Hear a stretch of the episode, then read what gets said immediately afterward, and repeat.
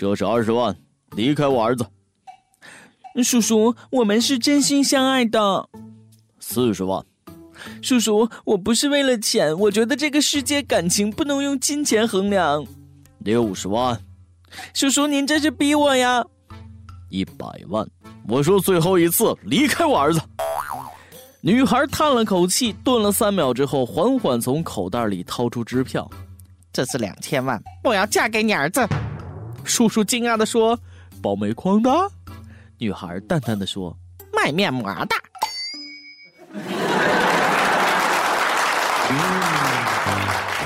各位友，大家好，欢迎收听今天的网易轻松一刻。今天是四月二十三号，我是快被洗脑的主持人大波。好好的一个人，怎么说做微商就做微商了呢？朋友们，必须先声明一下啊，我尊重这个行业，但是有时候你们确实太烦人了啊！面膜、卫生巾、减肥药、零食、皮裤，我的朋友圈就这样被你们占领了，别怪我见一个屏蔽一个烦。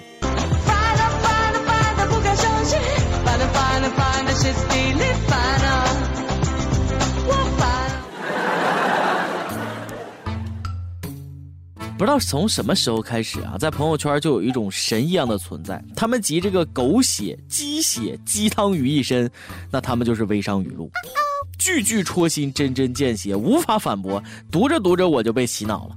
有个骚年进入了传销组织，经过三个月的洗脑之后，整个组织都加入了他的微商大家庭。真事儿，微商现在比传销都还可怕呢。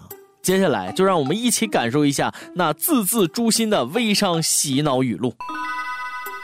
Number 一，美不美一盆水，卸了妆全是鬼。女人保养很重要，这个世界我们女人不疼女人，谁来疼我们？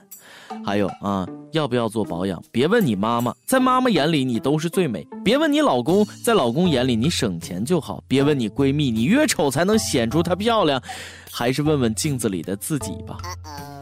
啊，你瞅这鸡汤，一碗是又一碗。我翻译一下，这意思就是说啥呢？你现在不保养，等你人老珠黄，老公出轨养小三儿，你就后悔去吧。哼，说的是不是都动心了呢，妹纸们？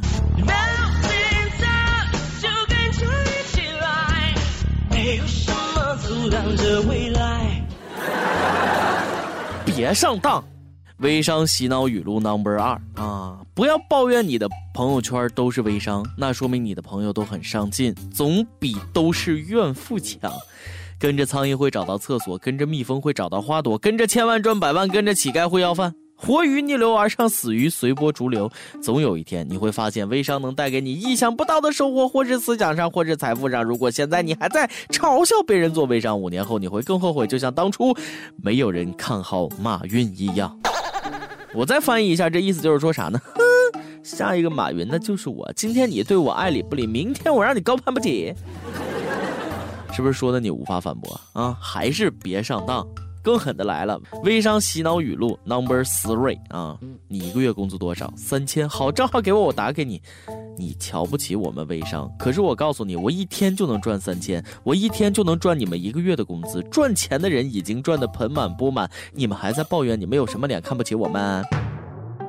呃，那什么，我就想知道这条是谁发的啊？告诉我他的联系方式，我这就给他发账号。小样的，我就不上你当。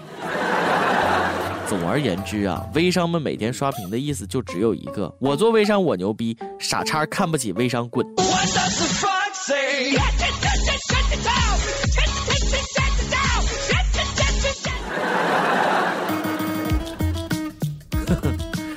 真的是够了，微商已经到了丧心病狂的地步，连沙和尚都不放过。这是今天我一个做微商的朋友发的。这么多年了，一直有一个问题萦绕在心头：沙和尚的担子里挑的究竟是什么？如果是衣服，这师徒四人从没换过衣服；如果是食物，可每次都是大师兄去采野果，二师兄去化缘；如果是经书，这师徒四人不就是去取经的吗？看看这一张张脸，终于明白了，原来种地是美容护肤品。历经九九八十一难，十万八千里，脸没变，毛没呲儿。可见护肤品多重要啊！听到这儿，沙和尚都哭瞎了，太能瞎扯淡了啊！真的想统计一下，谁在朋友圈买过三无产品？好像真的是傻子太多的骗子，他都明显不够用了。这就是赤果果的例子。九零后网红卖毒面膜，年收入七位数。她叫周梦涵，今年二十二岁，以白富美自居，身材火辣，长相漂亮，曾赴奥地利留学，回国后在网上卖三无有毒面膜，销售火爆。但是今年二月，多名买家投诉，在使用了她的面膜后被毁容，然后她就销声匿迹了。女神原来是个女骗子，赚完黑心钱就这么消失了，是不是？就完事儿了，是不是？必须追究到底。骗子固然可恨，我说这些买家，你们是不是傻呀？啊，三无产品也敢买？人和人之间最基本的信任早就没了。微商专业杀手二十年，坑的就是朋友，以后长点心吧啊！骗子就是抓住了女人爱美俺的爱买的心理，你们太不理智了。女人买东西的思路大概是这样式的：好看买，限量买，男朋友付钱买，这个颜色我没有买，这个碎花比我之前买。的大一点买，不好看但很特别买，以前没见过买，我的内心深处有个声音在说买，虽然不知道有什么用，但感觉应该买。总之就是买买买，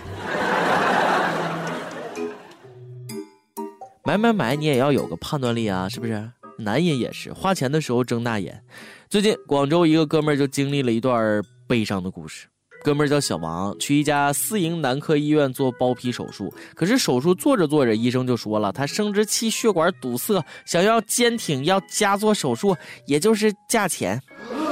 血淋淋的还开了洞，我不同意能行吗？于是小王只好躺在病床上打电话向朋友借钱。脑补了一下当时的画面，小弟弟一边流着血，一边给朋友打电话求救，不能更惨。这就叫自己约的手术，含着泪流着血也得做完。男人哭吧哭吧哭吧不是罪，再强的人也有权利去疲惫。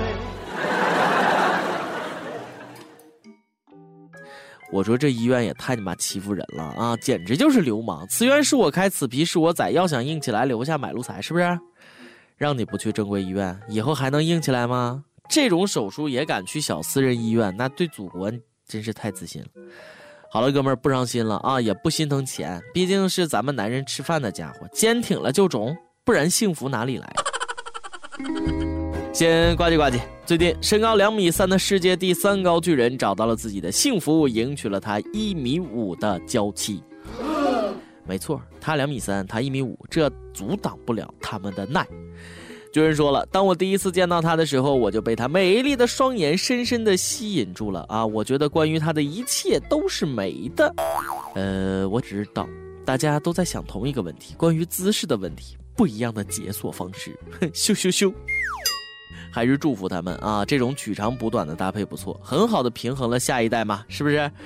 有时候，在我们真是为了别人的幸福操碎了心，也是够闲的。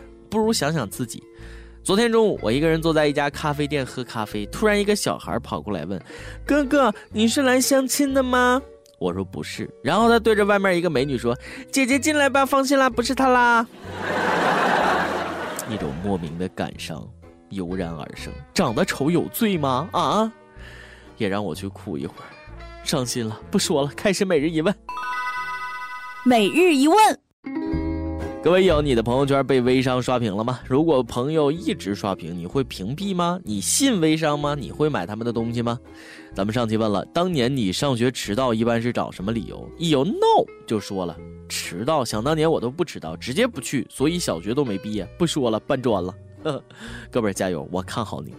山东潍坊一位友说：“当年上学迟到，借口都是肚子疼、拉肚子，事实上就是床离不开我而已，都纠缠死我了。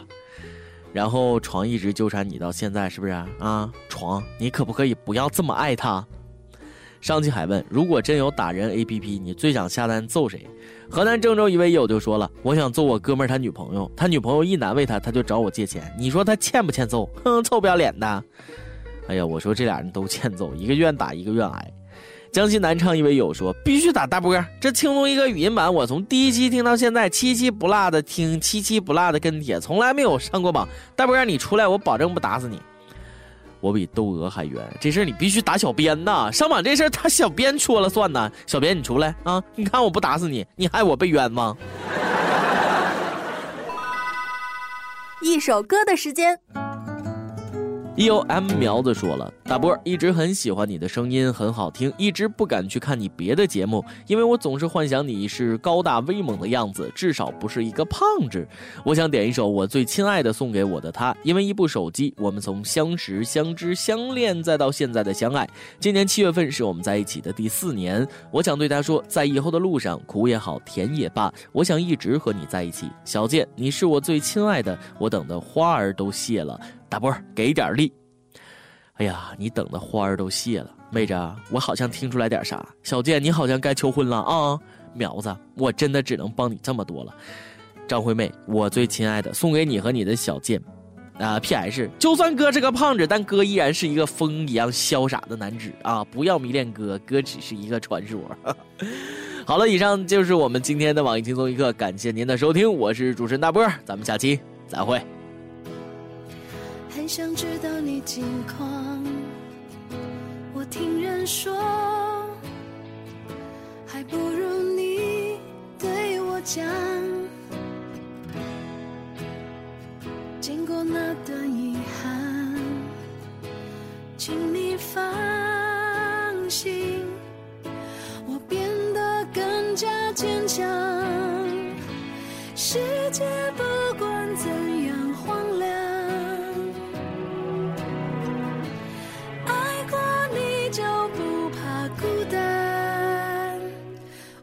最亲